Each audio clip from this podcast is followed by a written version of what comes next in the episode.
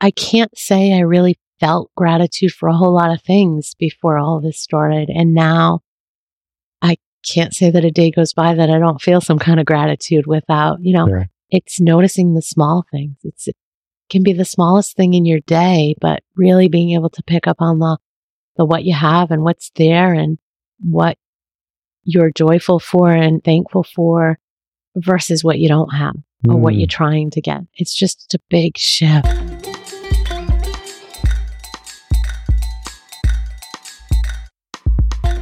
Podcast Junkies, episode 336. Welcome back. I'm your host, Harry Duran. If you are new to this show, thank you so much for taking the time out of your busy, busy day and maybe busy life to spend an hour with my guest and myself. I take a lot of pride in selecting guests that have amazing and inspiring stories to share, and I've been doing it since 2014. This is the show where we search out interesting voices in podcasting, get them to kick back their heels, talk about their shows, and whatever else is on their mind. It's crazy to think I'm closing in on 10 years as of April 2024, and I got to think about what I'm going to do to celebrate such an important milestone. If you are a regular listener, I want to thank you for being on this journey with me, whether you have been listening since episode one or episode 335 or somewhere in between. I really appreciate you and sending you a virtual hug. In case you missed last week's show, we had a great conversation with my friend Steve Stewart. He's a podcasting OG. He is the podcast editor's friend, and we talk a lot about his career path and how he's been a valuable resource for the podcast editing community, his love of vinyl and DJing, which is something that's near and dear to my heart. We talk about the evolution of podcast editing, the growing interest in video podcasting, and everything that's happening in the podcast landscape that's changing and is of note for any podcasters, whether you're just getting started or you've been a veteran in the space like me for 10 years or more. Please check that out if you haven't done so already. This week, I have the pleasure of speaking with Marianne DeMello Smith. In this episode, we have a candid conversation about bridging personal passion and podcasting. We explore the courage it takes to step away from the corporate world and venture into the world of authentic storytelling, which is which is something that I love doing. This is a great episode because it's a retrospective of not only my journey but Marianne's as we both came from a structured corporate life, and now we're focused on building community and conversation with our podcasts. This is a perfect episode for anyone looking to find their voice and make an impact in the world. And this is more than just about podcasting, it's about building a story that resonates and gets you motivated. I know you'll find a lot of gems in this episode. If you are enjoying this one, maybe after you've listened to it, or you've been on this journey before and you've heard past episodes, please leave me a rating and a review at ratethispodcast.com forward slash podcast junkies. Nothing pleases me more than to see these come through, and I read these out on future episodes so you can get a shout out on the podcast. Remember, these episodes are full of great takeaways, and as a listener, I want you to focus all your energy on our conversation. Rest assured, you can always visit podcastjunkies.com to read the full show notes for each episode, which includes guest links as well. Okay, before we get into this uninterrupted conversation with Marianne, a few words from the amazing folks that support this show. If you are ready to drive podcast listens at an affordable cost, then Trailergram is the service for you. Trailergram helps you discover and retain new audiences. Advertise your trailer next to relevant content on their premium publisher network, which helps build audience and engagement. Here's how it works they advertise your podcast trailer next to relevant content on their reputable publisher ad network, consisting of over 10,000 trusted publishers such as Yahoo, CNN, ESPN, People, and more. Next, the trailer plays. Audiences then listen to your podcast trailer and are prompted prompted to opt in on their phones to receive push notifications from you about future episodes, creating a push notification subscriber base. Then, after listening to your podcast trailer and opting in to hear from you, the audience is driven to their built in podcast player so that they can listen to multiple episodes of your podcast. As push notifications are sent, more episode listens happen, and your podcast now has a thriving subscriber base. Trailergram's automated system uses AI to send out push notifications several times a month, effectively marketing your upcoming episodes and amplifying the number of episode listens. Most importantly, as listeners engage with your episodes, your hosting provider will register listens as mobile downloads coming from a browser. Using their custom analytics dashboard, you'll be able to track trailer plays, ad impressions, and how many people opted in for push notifications. Get started today for as little as $500 by visiting podcastjunkies.com forward slash trailergram and get started today increasing your podcast discoverability. That's podcastjunkies.com forward slash trailergram. If you've been on the fence about getting your podcast started, I have great news for you. My newly updated course, Podcast Blueprint 101, walks you through everything you need to get your podcast off the ground And best of all, listeners of this show will get 50% off. In this course, I'll walk you through everything you need to get your podcast off the ground. In section one, mindset, we'll talk about getting started, the importance of the right mindset, and how to think about continuous improvement for your show. In section two, we lay the groundwork. We talk about planning your show, positioning it, and how to go about creating a quality production. In the growth section, we focus on where and when to publish your show, how to promote it to the right platforms, and as an added bonus, some specifics about how you can profit from your show as well. I've also included a list of tools and services that have been helpful for me in the growth of my show. So again, the URL is podcastblueprint101.com and use promo code PBHD50 to get 50% off exclusively for listeners of the show. So Marianne DeMello Smith, thank you so much for joining me on Podcast Junkies.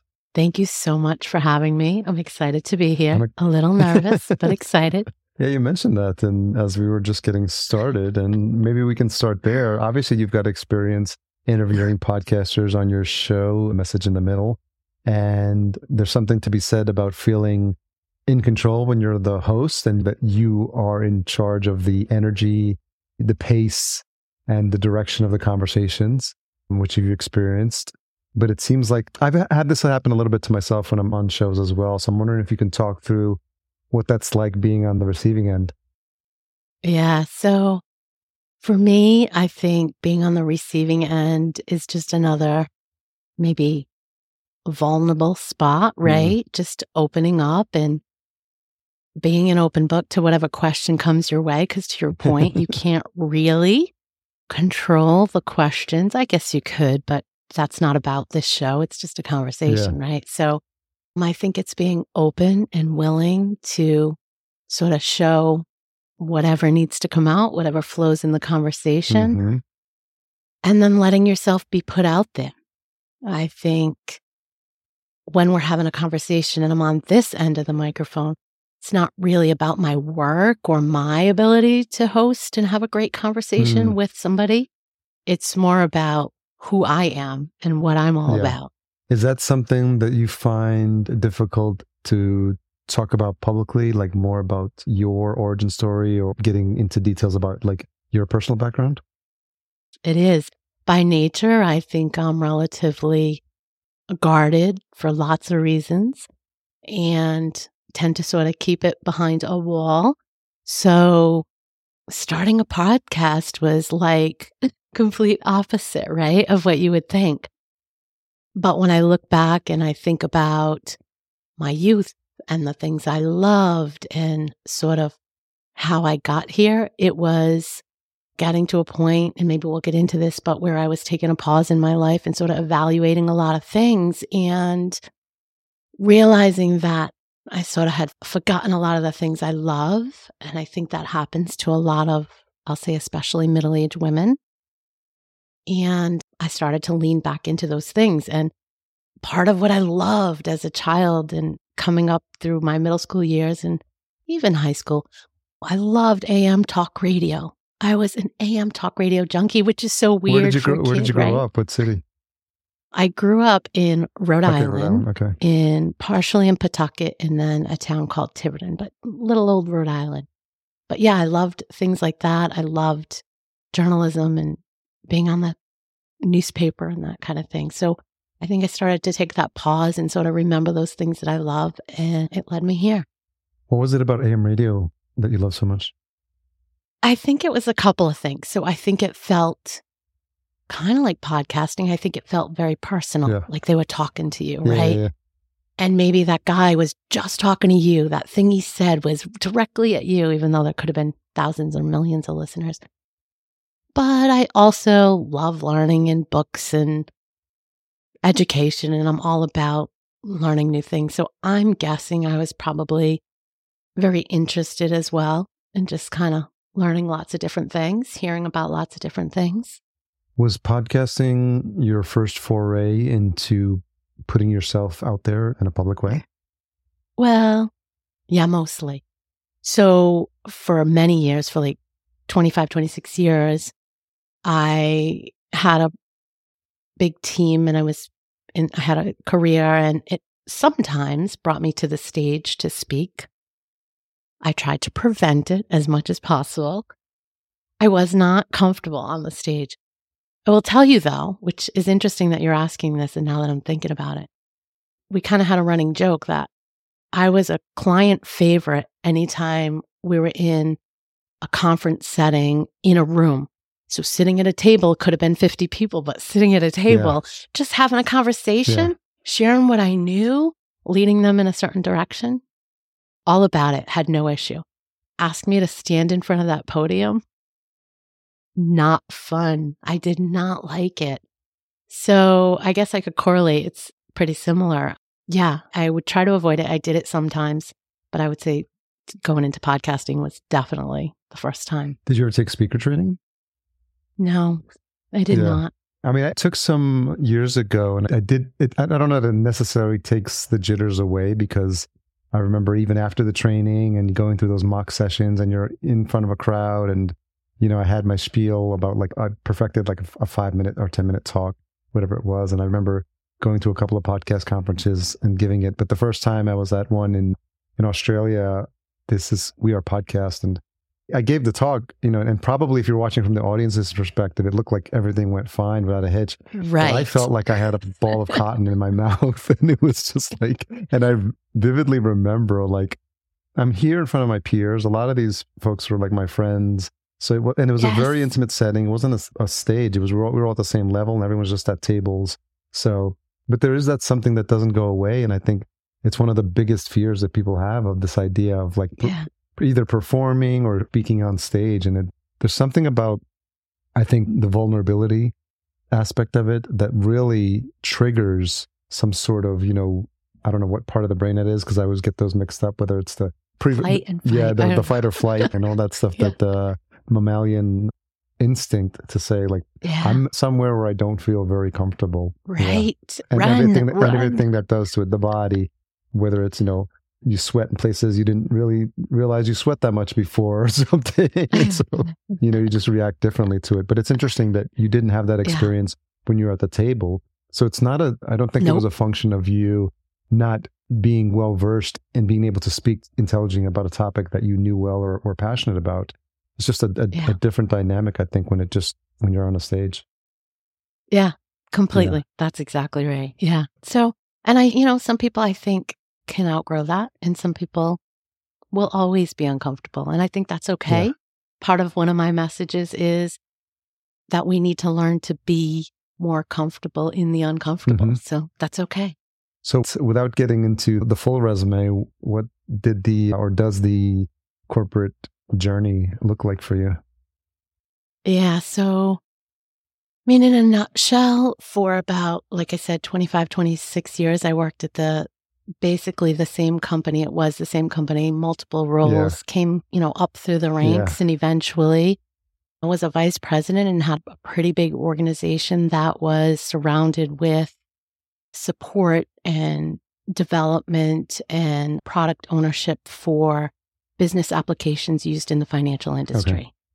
And then in 2021, after multiple acquisitions that our company went through right after the other yeah. just wasn't aligned with the company that I felt I would have retired at, mm. but no longer was in alignment. And, you know, we parted ways. And that was at the time both devastating and liberating. Yeah. It really gave me the opportunity to reevaluate a lot of things. I went through a similar experience. I was in corporate for 20 plus years. I worked in the marketing departments and you kind of assume that may just be the rest of your life and coming from, you know, I was, I'm a child of the 80s. So, you know, your parents instill in you the, the importance of like get, having that steady job, working for a big company. There's some cachet that goes with working. I worked at JP Morgan Chase, like I said, and E Trade. And so, you know, they're, they're prominent companies in the financial space, but there was always like a pull. There was always, I don't know if I would uh, call it an entrepreneurial pull or a desire to do something else. And I just couldn't like put my finger on it. And I tried tried several times and then came back with my tail between my legs and would ask for like my job back or just thankfully I had my corporate godfather lean on and he was able to kind of line things up for me. And so that's, it's always been helpful to have those relationships. But I think that it's a bit jarring to move into that other world and I notice it a lot when you think about people preparing their LinkedIn profiles. When you're in the corporate world, like the only time you look at your LinkedIn is when you're getting ready for a new job. You're looking for That's about it. And yeah. And just to, yeah, no, I was just going to add, just to be completely transparent, I am in another corporate Yeah, job at this Yeah, point. yeah. So I do work fully. I have a day job, but I've moved to individual contributor role. I am in program management and just have a different work life balance. And so things are different in that way. So I'm able to still enjoy things on the side where I wasn't able to do that before. But it sounds like something shifted when that happened, when that transition happened internally for you, because you talked about it or even referred to it as a midlife crisis. And I think we all go through, I don't think we have one. I think we go through various milestones. And for those of you that believe in like the astrology and the big returns of some of these planets, like some of these happen in bigger cycles, like 15, 25 years.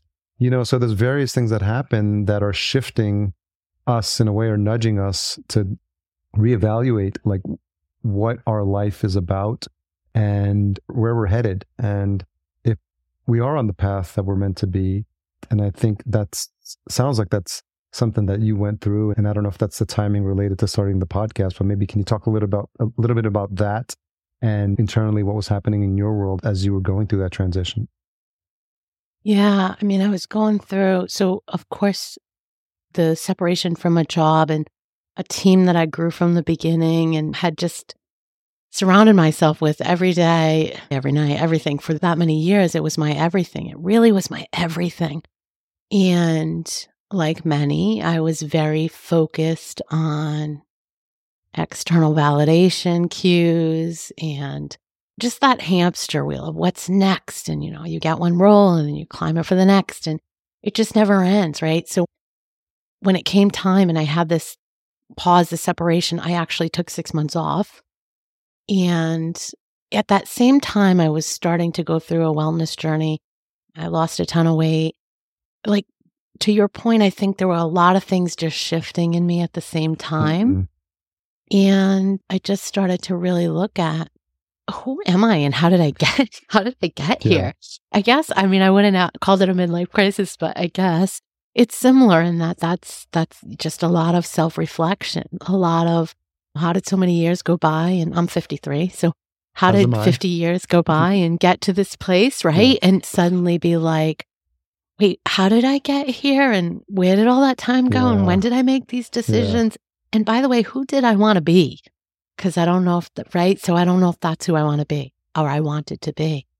And you know, you can look back and everyone's life is like this. And this is really the genesis of my podcast. Life is mess and it's complicated and we can't predict it. And you make a series of choices based on what's going on. Like you can't predict what's coming at you and things happen Yeah. and you make choices and suddenly you find yourself here 50 years later, right? But yeah I took it as a time to really start looking at my values and how did I really want my priorities to stack up? I'd say things that were important to me, family, Yeah. as an example. Yeah. I would have always said it's very important to me. But the truth is, I put my job before my family a lot. Yeah I mean, that happens in climbing the corporate ladder in corporate America sometimes, right? So it was time to just sort of evaluate a lot of that stuff and say, you know, between now and dead, what do I want it to look like? And do I want to do more of the same or do something Yeah. else? And I think what's important for the listener to realize is also to understand that there's no right time for this epiphany to happen. And there's no, Yeah. you know, it's not like, and you shouldn't, we should be gentle with ourselves in terms of how we came to this, what caused it, you know, whether it's something that's jarring. You know, I've had some life changing experiences when I've gone through a divorce and I've lost one of my best friends in, during COVID. And so there's moments where, you know, there can shake you up. But sometimes it's the slow burn or it's the, you know, the frog in the pot analogy Yeah. where, you know, it's happening so gradually that get to a point where you're like, I don't really think there was anything jarring enough to provoke me to ask these questions. So I think it's helpful to be gentle on ourselves and be grateful that we do get the opportunity because there are people who, Yes. who are on that, whether you want to call it a hamster wheel, who don't know otherwise and are very comfortable in the life that they have. And maybe if you ask them on their deathbed, they'll say, yeah, it was okay. But I think more and more people are waking up and there is I see it happening more and more.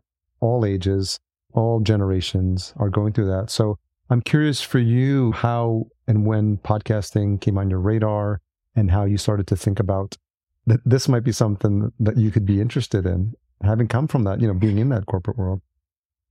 Yeah. So I listened. So I was a listener, but I also, I mentioned I was sort of going through this period in my life where I was trying to get into a more healthy lifestyle.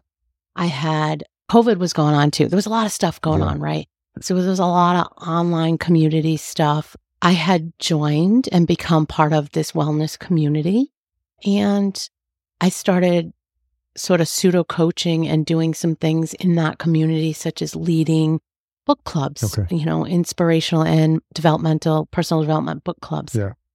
And again, back to the things I love. I went to school for English and journalism. I haven't, I did zero things in my career with that yeah. formally, yeah, right? But that's what I went to school for because I loved it. And again, I started to really connect back with, gosh, I really enjoy this. And I started doing some author interviews in some of that. And I was like, this is fabulous. I love this. This is like, you know, it really lit me up. I was finding stuff that lit me up. And so I started to just slowly think about what could I do to make that more my own mm-hmm. versus doing it for somebody else in their community. Yeah. And also make it bigger, do something bigger. And in bigger, I don't mean just get to the masses. I mean bigger in that not just be specific to books, but how do we connect with people, help people, give them inspiration, give them hope, share messages. It's all about that. We all have lots of experience we can share with one mm-hmm. another.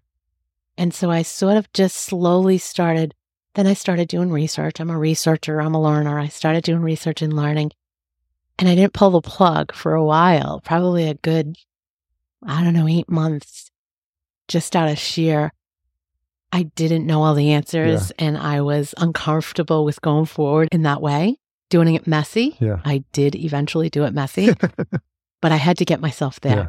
I had to get myself through that first step of just doing it. Did you have a vision for what you wanted the show to be? I did. A loose vision, mm-hmm. right? I struggle with, there's a ton of advice out there from probably the masters of podcasting that will tell you to niche down to a very specific thing. And I still to this day, you know, going in now almost two years, and I can't say that I'm really niched down where those people would probably be happy with sure. me. Because my vision for it was to get in that spot of life's messiness, that area of unique experience, but yet shared experience. We all, to your point, we all have these moments in our lives that come up. And it's not about those moments because they're going to come up for everybody, but it's about what did you do about it? Who did you mm. lean on? Any lessons learned that you can share with the next guy? So it's about providing some maybe fast pass to somebody else that's going through the same thing or inspiration for somebody that maybe thinks they can't get through it. Yeah. And you can kind of show them that you can get through mm-hmm. it. So it was more that let me go after that age demographic like myself, mm-hmm. women in the middle, yeah. but also help to find those messages in the middle of books and stories and people's experiences that we could share across the board. I love it. So that was my loose, loose thought. I love the fast pass reference. That's the toll Disney or something. The, the Toll Express tool. Yeah. Yeah. yeah. And and you, I grew up in New York, so I'm New England is probably the same thing. So for the benefit of the listener, that it's the yeah. express payment system on the toll. Yes. well, I think Disney too had a oh, fast, fast, pass, right? You don't right. have to yeah, wait in the lines. Sure. But you're right. Either one. The oh, point right is. Too, you don't have to figure it all out yourself. Mm. Maybe somebody can give you hey, if you do step one, two, three, four, sure. you can get to five faster. You know what I mean? That kind of. Were there shows that you were listening to that were inspiring at the time, or helping you understand, or making you realize that maybe there was perspective that you could take that was different from theirs? No, I don't think I could say that I really. No, I would say no, because even to this day, I'm kind of all over the place. Mm-hmm. So I have a few favorites they're going to be fan favorite. People in this genre will. Yeah. I love Mel Robbins. Everybody loves Mel Robbins. Sure. I love Glennon Doyle and that whole crew. Mhm. Like I just, I mean, you know, that's kind of my genre of what I love in personal too. So, but I can't say that I had anything, and I jump all around a lot. So I can't say that there's any one thing that was like, I was listening to this and this is what I want to emulate, Hmm. or I was listening to this and I don't want to do that. yeah. I don't, yeah, that wasn't really, yeah, no, I can't say that. But definitely books have been an influence. So are there a couple of personal Mm. development favorites of yours? There definitely are. I would say some of my favorites in general topic or just across the board would be like Atomic Habits. I love that as a point of reference for people that are sort of trying to just frame up how to have it impact your life and how do you change habits and the slight edge, Jeff Olson, consistency. I think it falls in that same genre, but Mm, yeah. consistency you know one talks more about habits and the framework around habits and creating them and breaking them and the other is more i think leans a little bit more towards the how consistency plays in and that's really important. Dr joe dispenza breaking the habit of being yourself. Mm. That one i love just because it's about learning to come off autopilot which was part of my whole sort of awakening, if you want to use that word that everybody's using, but just kind of waking up to what's reality and being more present in my own life. Like most of us, to your point, there's a bunch of people that never even think about coming off that hamster wheel and waking up. And I think for me, that book is all about being more present, being coming off autopilot, really recognizing what's going on in your life. And I, so I really love that. As you think about that last one, the term autopilot's interesting because I think concept of it is that people don't recognize that they're on Yeah. autopilot. So are there have you had in the course of your conversations and on the podcast are there ways that people can maybe ask themselves if they're on autopilot if they're not aware that they are? Yeah. I mean, I think there's lots of ways, right? There's lots that you can read a zillion books and you can find lots of techniques, but there's simple things to just start recognizing whether or not you're being more present Yeah.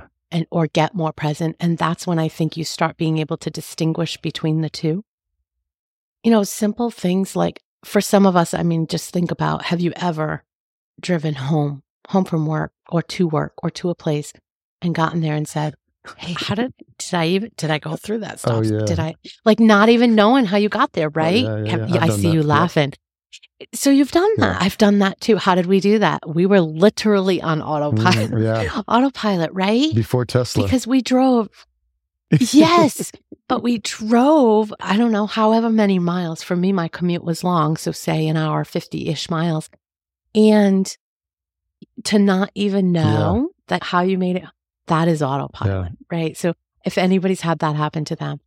Or i think looking at how many times do you like get through the day and think about not even kind of remembering a certain mm. conversation or I'm not talking like we're old and we're doing. Yeah, not to you yeah, we're know, not talking- yeah. something. Forgetfulness. I'm talking like you really weren't really there. Like somebody was standing in front of you and you were multitasking and you weren't really paying. You know, you were kind of like, yeah, Yeah, yeah, yeah, yeah. yeah. Like, so there's definitely signs there. And I think you can teach yourself to do things to be more present pretty easily. Like if you go on a walk, this is a pretty easy one, but if you go on a walk or drive or whatever, start tell yourself to notice certain things like the color of the house Mhm. or find the numbers on the mailbox. Anyone that has a number five, and I'm just making that up, but Yeah. something to really pull you to pay attention. And then I think you'll start noticing the difference and you can start really picking up on those things. So let's turn back the clock to you getting the podcast together because it's helpful for folks that are listening that may have just started a show, are thinking of starting a show. There's the gamut here. I just interviewed Dave Jackson, who's been podcasting probably over 13, 14 years. So maybe longer. so it's always nice to see the range. But what did you have in mind Yeah. in terms of did you know it was going to be interview based to begin with and how did you go about like getting your first guests and i'm curious because it's always Yeah. an interesting experience and i went through it 10 years ago when i started this show but it, i'm in this day and age and there's no shortage of information available to your point. You can watch, there's hundreds, if not thousands of YouTube videos Yeah. on podcasting, which can be overwhelming. But I'm curious how you found your way through that maze of information to get started and what your that vision early on was for what you wanted to do. Okay, so a couple things in the answer to that. I did envision including interviews and that being a primary focus. And uh, honestly, I'm still more comfortable. I actually get a lot of feedback that people like my solo episodes, but I'm more comfortable still doing the interviews. So that's a stretch area for me that I'm working on. But so in my head, I knew I wanted to do a mix. I wanted to do some book review kind of episodes that would be solos. I wanted to just be doing some personal life lessons and reflection type episodes and then but be primarily interview based. I did take a course, a quick course, like a six session course on starting podcasts. So that definitely helped give me because there, there's some to your point, you can get everything out there. There's so much information. You can go on YouTube and find everything. But there's also a million opinions.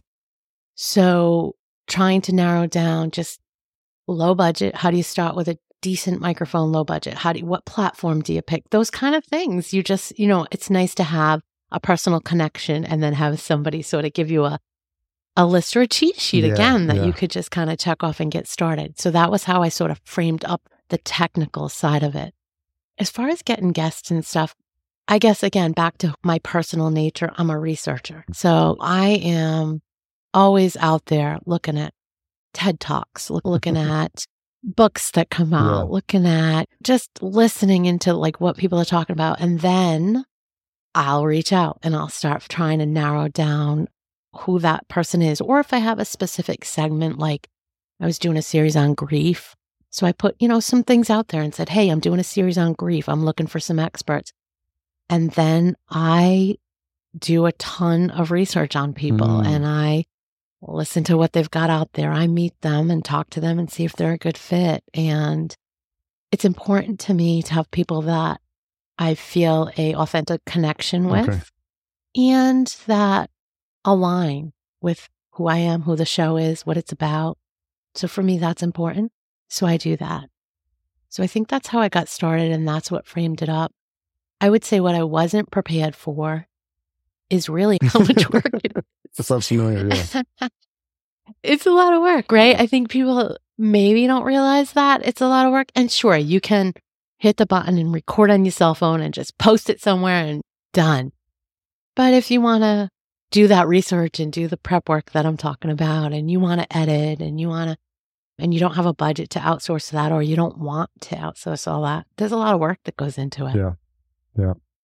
And so, what were those early interviews like for you? They were great. No, honestly, when I look back, I'm not there yet. Maybe, and you know, I don't know. Yeah. At some point, I'll look back and go, "Eek." Yeah. I do that more on the solo episodes than I do the interviews. I think, for the most part, I would say there's a handful that I probably would say, "Eh, maybe I didn't. This guest wasn't the best one, Mhm. or whatever for who, what I wanted to portray." But I don't think, yeah, I wasn't really nervous. I can't say I was nervous. I think it was fine. I had done my research. I had met the person. We get on, we have a conversation. So I don't, yeah, I think they were okay. I think they were exhilarating. I Mm. still feel that way. I still get excited about feeling. meeting somebody. Yeah, right. And that's part of why I still do it, Yeah. right? I think being able to connect with somebody and learn something and then be able to kind of curate that for other people and then have people come back and say, wow, that was really helpful, or I got this, or that really lifted me, whatever the message is. That's exciting to me. How many episodes are you up to now? 88, 89. Okay. Yeah, that's a lot. Do you notice any difference in how you are as a host with your 80th versus your, maybe your first few? Like, do you notice the improvement? I know it's hard when you look back and you're just trying to see. It's hard to measure looking back, but then Yeah. can, do you feel a difference in how you conduct these interviews now, different than when you started? So I feel that I'm a little bit more, and this is about me personally as a whole. I've been working on this, but I'm a little bit less worried about having so much thought around what I want to come out of the conversation, Mm. being invested in the end. Ver- and more free form. I mean, I still always will have a framework. And again, I've met with the person, I've done research. I know the areas I want to touch on with a specific person. Sure, sure. But I think I'm a little bit more comfortable just winging it and saying, again, still knowing who I'm talking to Yeah, and yeah, what yeah. the general topic is, but really just kind of winging it.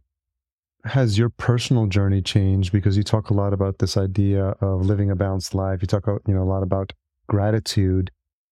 Is your journey evolving as a result of you starting the podcast and you having the conversations and maybe some aha moments as guests reveal something that is relevant in your life? I'm curious how it's affected you in, in your personal life and, Chicken and egg. and your personal growth. Yeah. Yeah, I think it's a combination. So I think I was uh, not I think I for sure was already on this journey before I started, you know, having the podcast. And I think I already have some understanding of many of the topics that I'm going to talk about, but for sure they're bringing expertise to the table. That's not my everyday day job. So of Mhm. course they're going to bring new ideas and things that either solidify what I'm thinking or I have a thought about or where I'm going or kind of give some specific tactical ways to do certain things that I haven't heard before that I can really use myself, but also share with others. So I think, listen, I think the personal development, for the best of us, I think the personal development journey, it doesn't end. It Yeah, just goes yeah, on yeah. and on. And you're going to constantly be in this evolution. So I think it goes hand in hand. I think I'm changing. I think I learn as I'm going. I'm learning outside of the podcast, but I'm learning within the podcast as well. So I think it works well together. And do you find that your relationship to taking imperfect action has changed as well, coming from that that, Oh, that, that yeah. background you have? Obviously, you had a leadership position, you led a team, and and it's hard to not feel like you always have to have the answers because I've lived through that period as well. Yeah, for sure. This was literally the first thing I did. What I, you know, I'll say messy. I'm not the, that's not my phrase, right? I, I didn't coin that phrase, but doing it messy.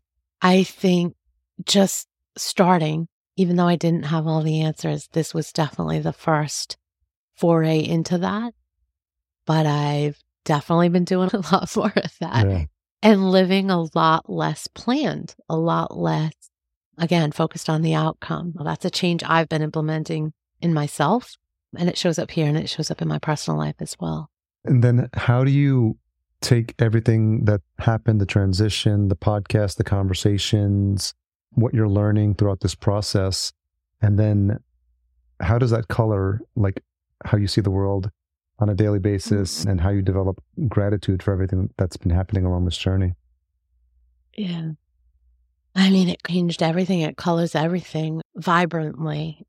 I can't say I really felt gratitude for a whole lot of things before all this started. And now I can't say that a day goes by that I don't feel some kind of gratitude without, you know, Yeah. It's noticing the small things. It's it can be the smallest thing in your day, but really being able to pick up on the the what you have and what's there and what you're joyful for and thankful for versus what you don't have or what Mm. you're trying to get. It's just a big shift.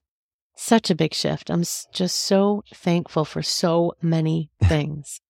just dumb stuff, right? I can be in the grocery store with my husband and there's people complaining about how expensive everything is. And, you know, my immediate default response is, I'm thankful we can afford it. yeah, yeah, of course. How many people can't, yeah, right? yeah. But that's a shift, That is a right? shift. I mean, just to naturally have your brain go to that spot, that's a shift. So I think it colors everything. Have your friends and family and, your, and people that are close to you have they seen the shift? Yes, so much. A good example of that is so I host the holidays Yeah. for my family. I'm always the one. So somewhere between 15 and 30 people, depending on the holiday, right? But again, if I go back historically, I'm the planner, the over planner. Everything has to be right. We have to have a list for everything, blah, blah, blah.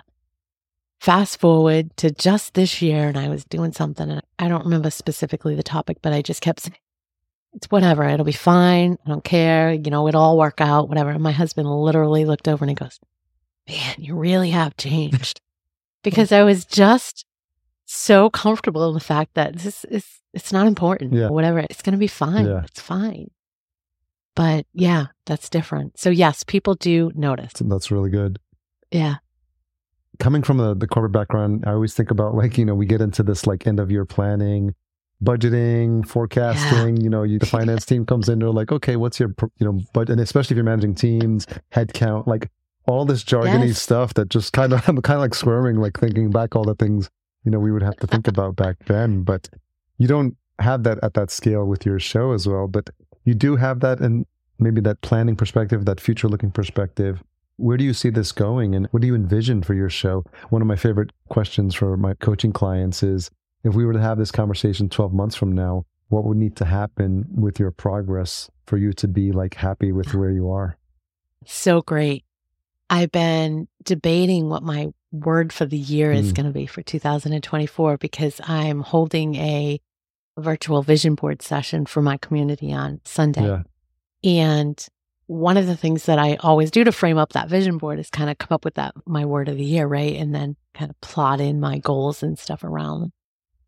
So I was, of course, giving this some thought like I do every year. And for this, for the podcast, I think a couple of things. So I do want to focus on a couple areas that I have thought about, but I haven't dipped my toe in. Mm-hmm. Again, just not knowing enough. It's silly things, tactical things, but it also feeds into the strategy of growth, right? So I want to get on YouTube. I'm not yet. So I need to take those steps yeah. and do that. I want to start guesting more. Here I am. check, um, because I know no, one and done is not the way. But I think, no, seriously, I think we both know one of the biggest pieces of, of advice people would give around growth is get out there more, yeah. get on different shows, sure. get some exposure, sure, sure. right? And so I need to do that. Yeah. I need to push myself to do that, even though it's uncomfortable. So there's a couple of things like that will help me say that I'm making the strides. For me, this is definitely a long game. Mm-hmm. My vision, you asked my vision at the beginning. So my vision for this was this is going to be something that I use to leverage when I retire from my day job right? So I know, yes, everybody in, I'll get in trouble for saying this. Everybody and their brother's a coach these oh, days. but the reality yeah. is, everybody and their brother's a coach these days. But I also know that I grew and built teams for years and have naturally coached mm-hmm. people for years. So you know I mean, doing. it just comes very, very naturally to me. Yeah.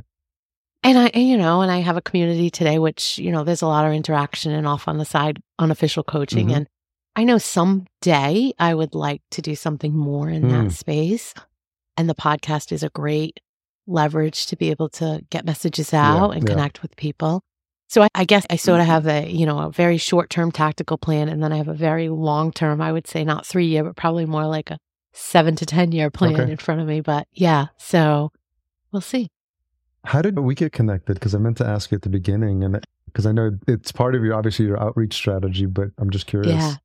Amy Fagan. Amy Fagan. Grounded that's right. Yeah, yeah, Amy. Right. Yes. So I think you guys have a couple of connections yes. and you interviewed her. Yes. And interestingly enough, when Amy was starting, she was coming up just slightly behind me and she was pinging some people trying to get information about how do you find guests and how do yeah. you do sort of an intake. And I'm like, listen, I just got started and I don't think this artifact's going to be like prize winning, but here yeah. you can have everything I've created, yeah. you know, and I shared my stuff with her. So we became friends yeah. and are also in some of the same communities together. Amy's awesome. She's, yeah, she's in my, we have a, a, small community that meets on a regular basis to like help grow their show. So we've been getting, getting to know her a little bit better But she's, yeah, had her on at, at a recent episode, which I'm sure you heard. And yeah, I just love her energy and her enthusiasm for what she does for her show.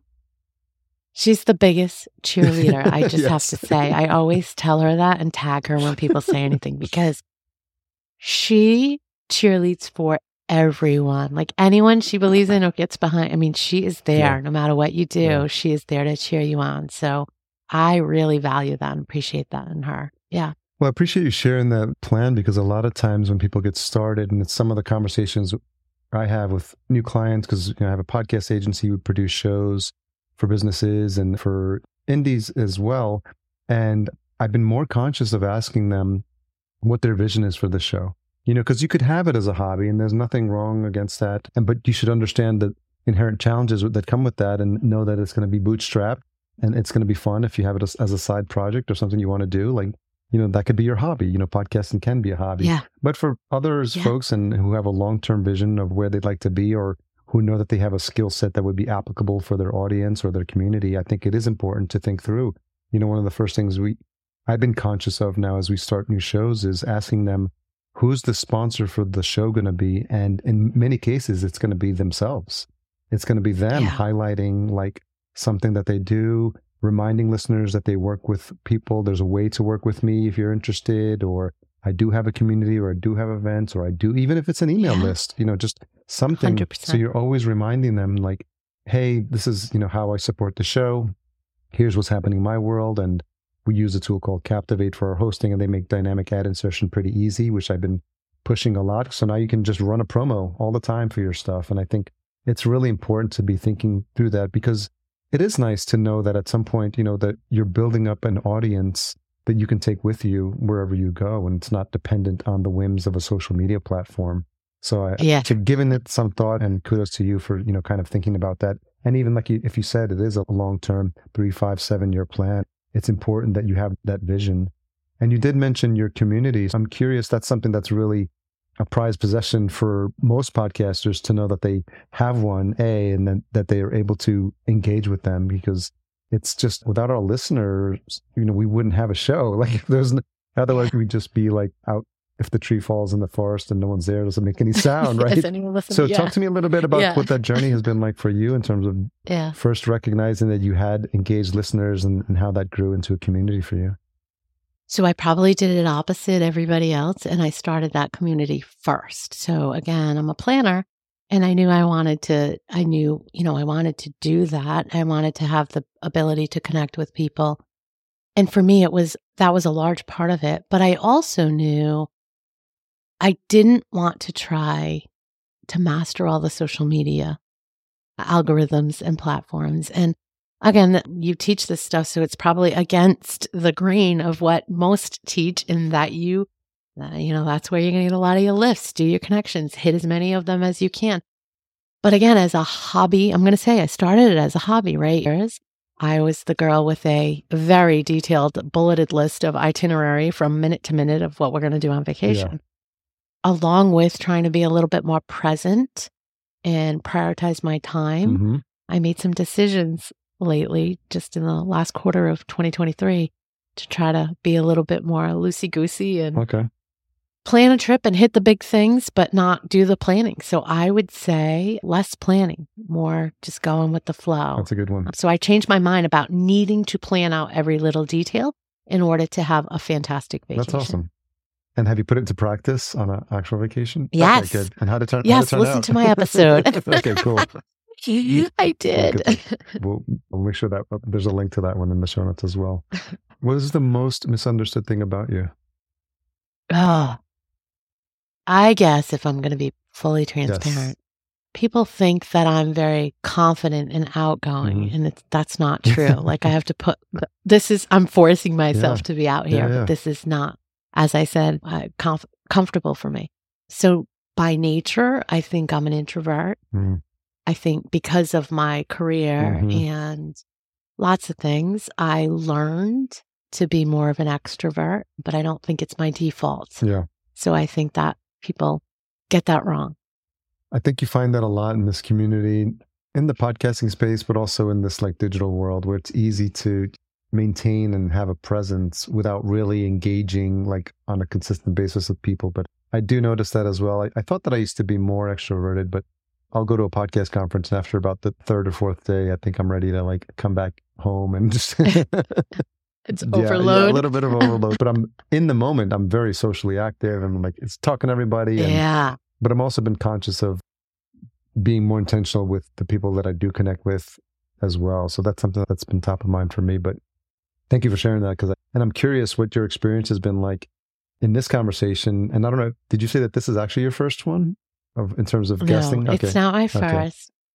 No, this has been great, Yeah. honestly. And, and the reason I really was attracted to doing this is because you do offer, I think, a tagline, if you will, is a safe place, right, for podcasters sure. to come on and talk and just have a conversation. And I felt that when I listened. Amy's was Yeah. the first episode. And then I've gone back and listened to a bunch and I feel that energy Yeah. and that vibe. And I wanted somebody that, you know, I felt that same, Good. Yeah, authenticity with. So I feel like this has been very just a conversation, Yeah. which is what you want to do. So thank you for that. I have done some others which made me shy away from it. And it was more uh, like rapid fire Yeah, questions. yeah. And it's just, Not a fan of those. hey, listen, I'm not knocking on anybody, but it's just not my bag. It's not where, you know, it's not where I'm going to shine. So, yeah. So I have to, I guess my message and my lesson to myself is to just do it, but be more, maybe be picky about it or yeah. be very cautious about how I do it. I don't know. Yeah, it's interesting because I I want to also be conscious of like how I engage and, and remind people to get out there when I realize that I'm not doing it myself. So I need to. Yeah. I've been thinking about putting Yes. an open call out to uh, you know Facebook and saying if you've got a podcast, I'm making some slots available. So if you think I'd be a fit for your show, just let me know.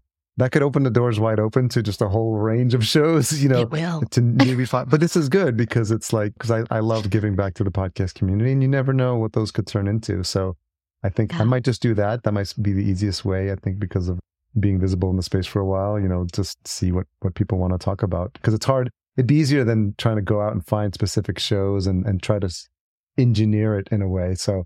I'm kind of. I may just let it leave it in the hands of the universe and see what, What happens. What happens, and be able to report back. But thank you so much for reaching out. I, I always look forward to these conversations because I get to meet more of the podcasting community than you know. Even if we were at a podcast conference, we'd have a couple of minutes where I'm like, like on Yes. the floor to chat a little bit. But these are really great opportunities for me to just get to know people.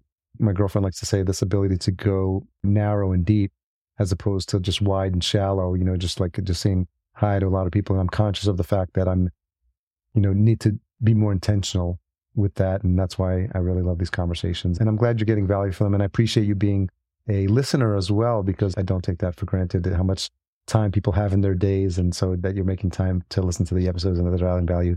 That's very good feedback for me as well. Thank you. Yeah, I love it. Thank you so much for having me Yeah. on. This has been great. Yeah, I really enjoyed it. So if people want to learn more about the podcast and your community and then maybe even possibly working with you, where's the best place for them to get started?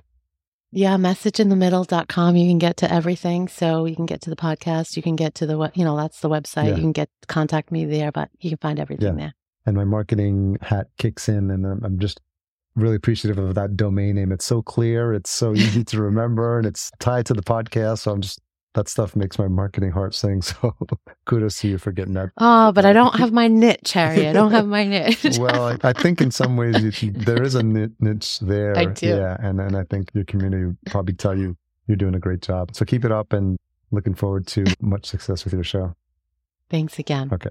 Always appreciative of my guest's time. I never take that for granted. I know an hour is valuable time, and I'm so grateful they were able to come on and share their journey with you. As a reminder, if you are ready to get your podcast off the ground and don't know where to start, sign up for Podcast Blueprint 101 and use promo code PBHD50 for half off the price. For a complete picture of everything that's happening in the world of podcasting and all the companies making moves, visit thepodosphere.com and create your own pod stack today. Podcast production and marketing provided by Fullcast. Visit fullcast.co and click the play button to learn the five pillars of a successful podcast that every business owner needs to know prior to launching. As a reminder, if you enjoyed this show or past episodes, you can show me some love by leaving a rating and a review at ratethispodcast.com forward slash podcast junkies, and I'll be sure to read those out on a future episode. Intro and outro music composed by Cedar and Soil. Visit cedarsoil.com for his full catalog. Tune in next week for a conversation with yet another fascinating podcaster as we dig deep, learn about their show and what makes them tick. Thanks for all you do to support this show across all our socials. I truly appreciate it. Talk to you next week.